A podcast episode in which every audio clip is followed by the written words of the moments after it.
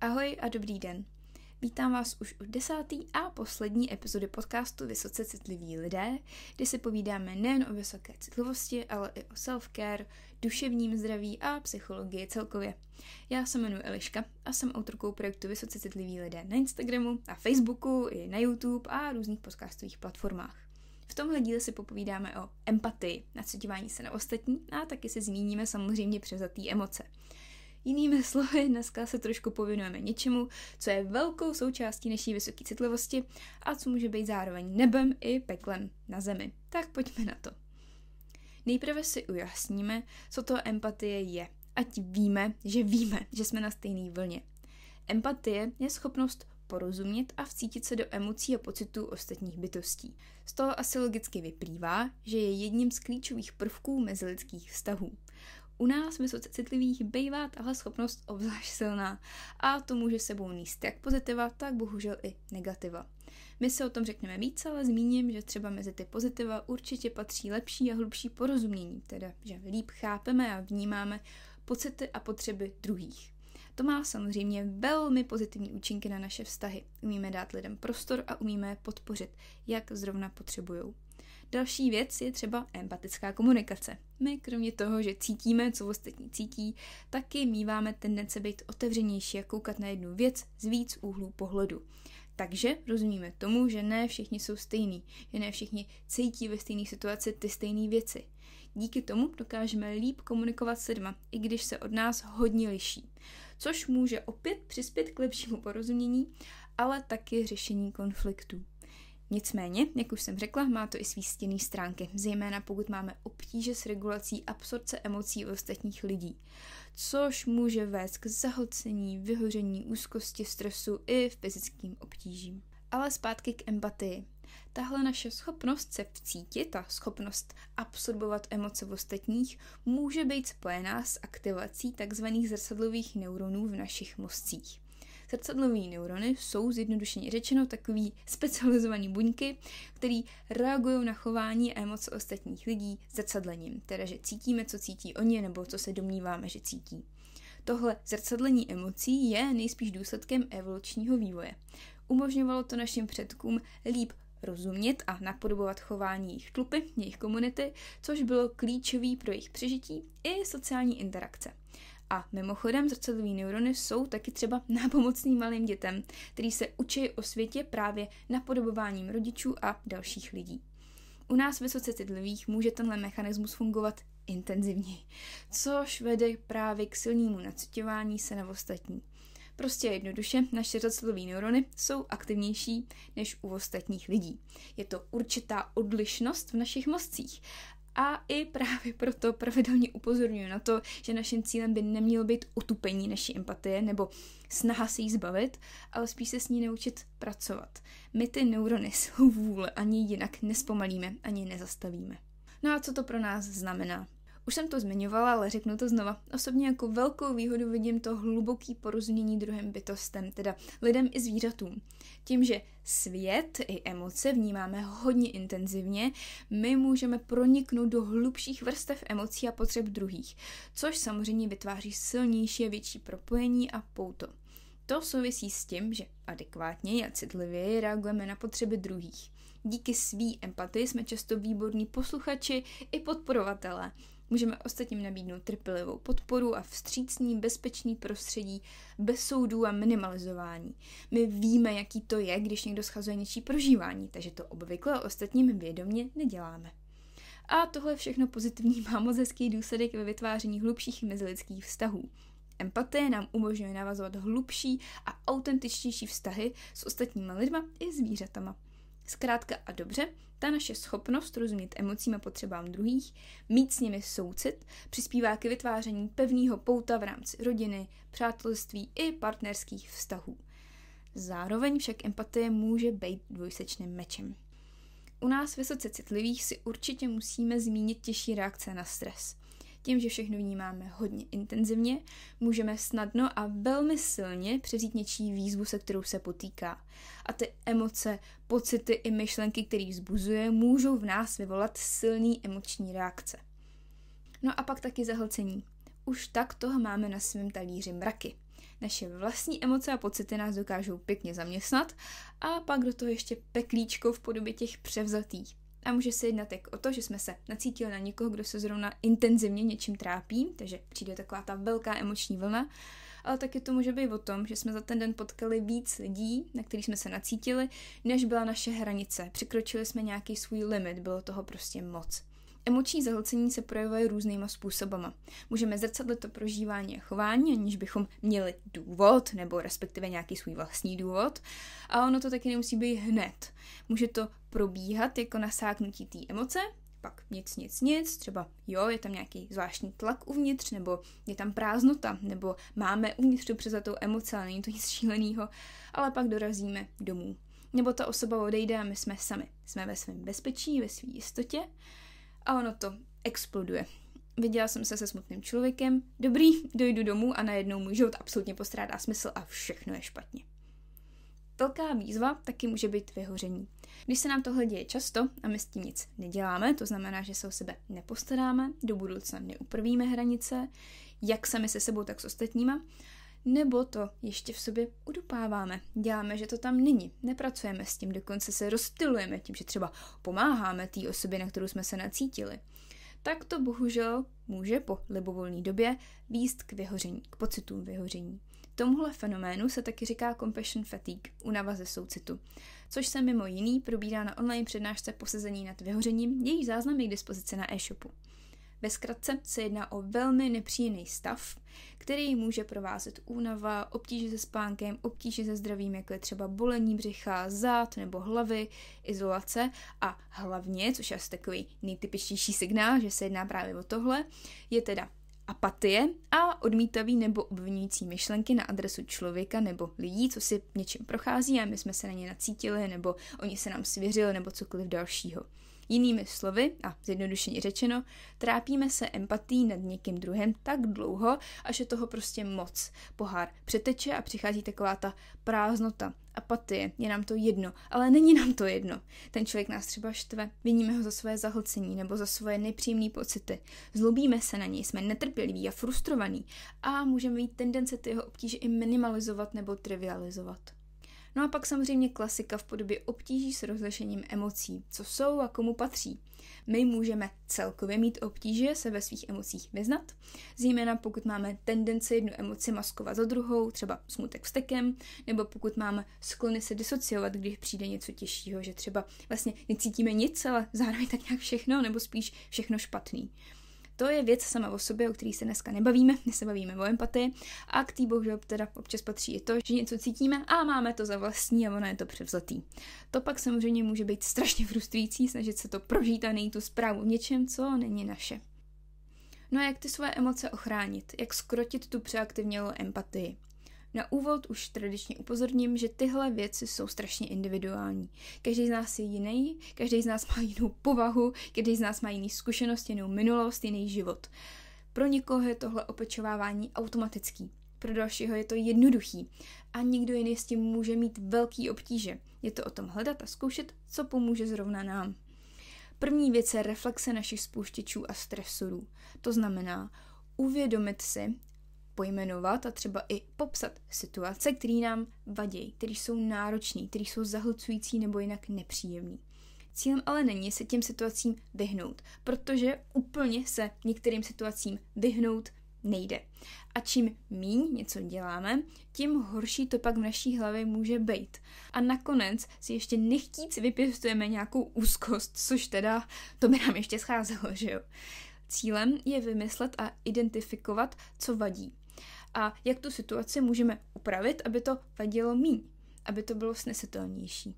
Ono tohle úzce souvisí s mým oblíbeným tématem hranic, protože jako jo, já nemusím ty své stresory a spouštěče znát, takže jdu nerozvážně a důvěřivě do situace, která mě pak srazí na kolena a když se podivím, tak mě ještě kopne do břicha.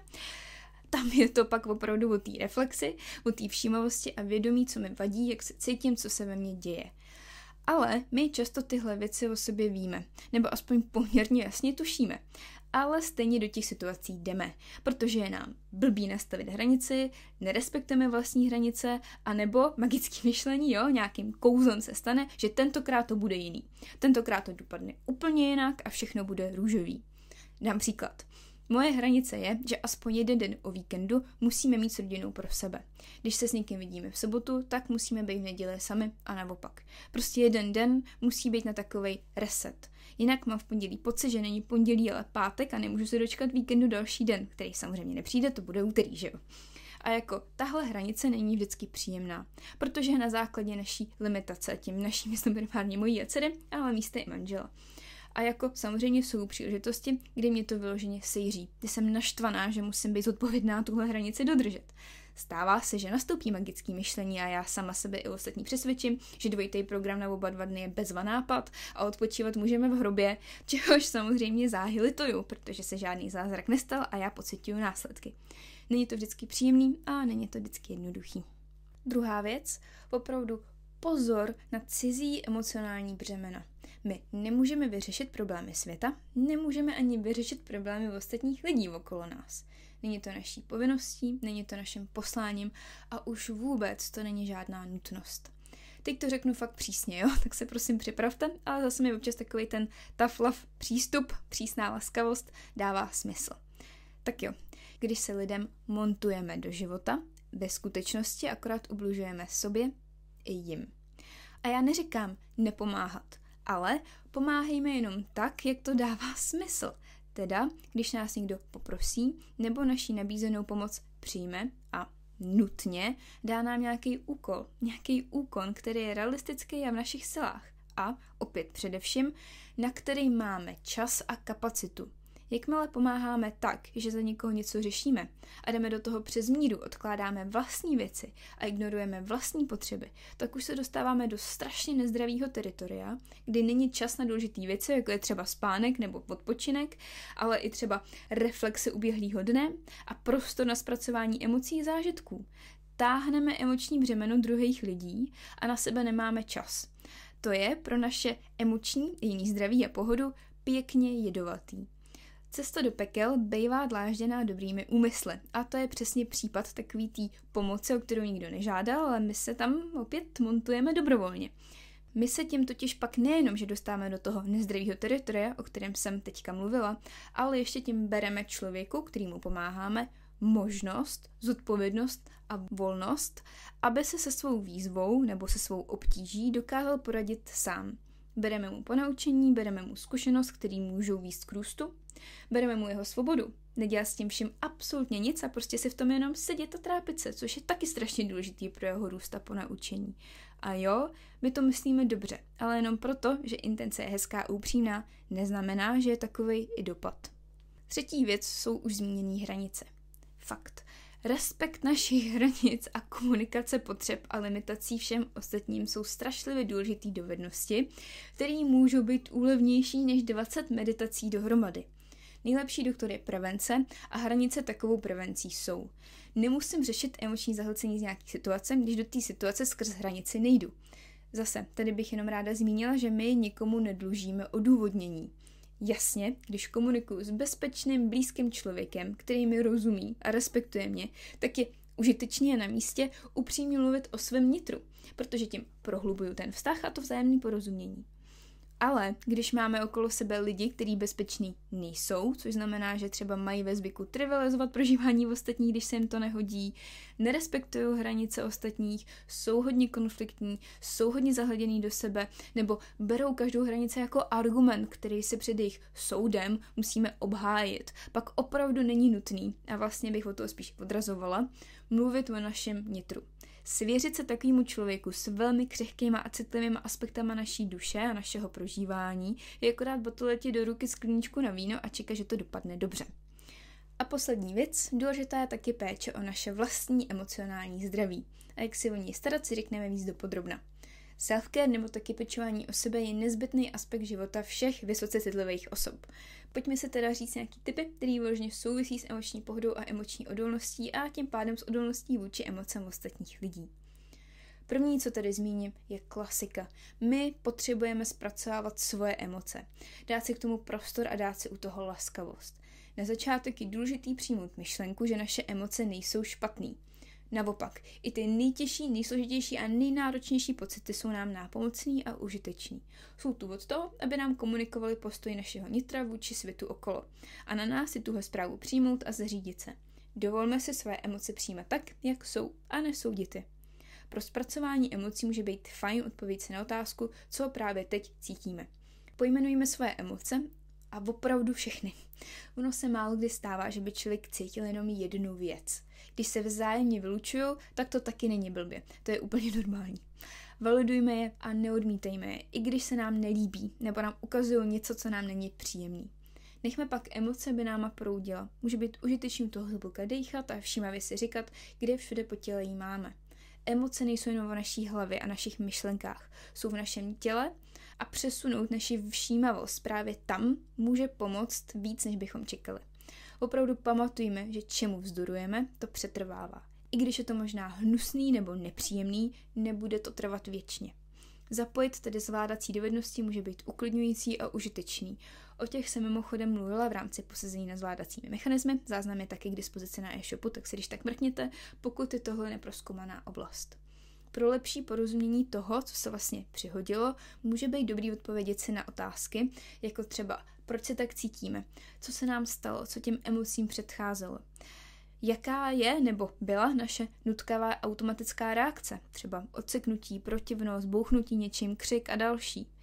Jaká reakce dává nebo by dávala smysl, nebo taky jak můžeme reagovat, tak abychom dali najevo, jak se cítíme, ale konstruktivním způsobem, co by mohlo pomoct v regulaci emocí. Existuje nějaký vysvětlení situace, která ty emoce vyvolala? Možná to třeba není o nás, jenom na naší hlavu padla dysregulace někoho jiného. No a další věci, už mnohokrát zmíněné aktivity. Potřebujeme mít nějaký tvořivý koníček nebo práci, ať je to, co je to. Může to být kreativní řešení problémů, ale i šití nebo malování. Tady jde opravdu o vytváření něčeho z ničeho. Něco, co nás uspokojuje je fajn mít nějaký aktivní koníček, ať už jsou to procházky, kickbox, běh nebo yoga. Mít něco, kde ze sebe tu přebytečnou energii vypotíme. Je to hodně důležitý. Pak samozřejmě klidové aktivity, jako je čtení, koukání na filmy nebo jiných obsah, ale i meditace, denní sení, koukání do zdi, modlení nebo třeba Candy Crush. Nezaškodí taky občas zajít do přírody. Prostě péče o naše nitro je klíčová, protože takhle můžeme zpracovat, co se nám přihodilo a těžkosti, co cítíme a posilovat svoji mentální odolnost. A poslední bod je rozvoj naší osobnosti. A já teď nemyslím hustle culture a vstávání ve čtyři a podobné věci, to už je každého individuální cesta. Myslím tím hojení toho, co nám komplikuje klidný nitro. Ať je to, co je to. Může to být trauma, může to být něco nespracovaného, ale taky to může být nízký sebevědomí. Fakt, že se nemáme rádi, že máme obtíže s tím být k sobě laskaví. Že třeba nevíme, kdo jsme a co chceme. Že v sobě máme chaos a je pro nás strašně těžký se v něm orientovat. Tady může strašně pomoct psychoterapie, může pomoct pár sezení s psychologem, může pomoct coaching, ale můžeme si pomoct i sami skrze čerpání informací na tohle téma, práci na sobě, sebereflexe a třeba deníkování. Tohle je strašně individuální, hodně záleží na naší povaze, našich preferencích, životní situaci a mnoha dalších faktorech. Tak jsme na konci. Jak jsem avizovala na začátku, tohle je poslední epizoda první série podcastu Vysoce citliví lidé. S druhou sérií se vrátím zase 7. listopadu.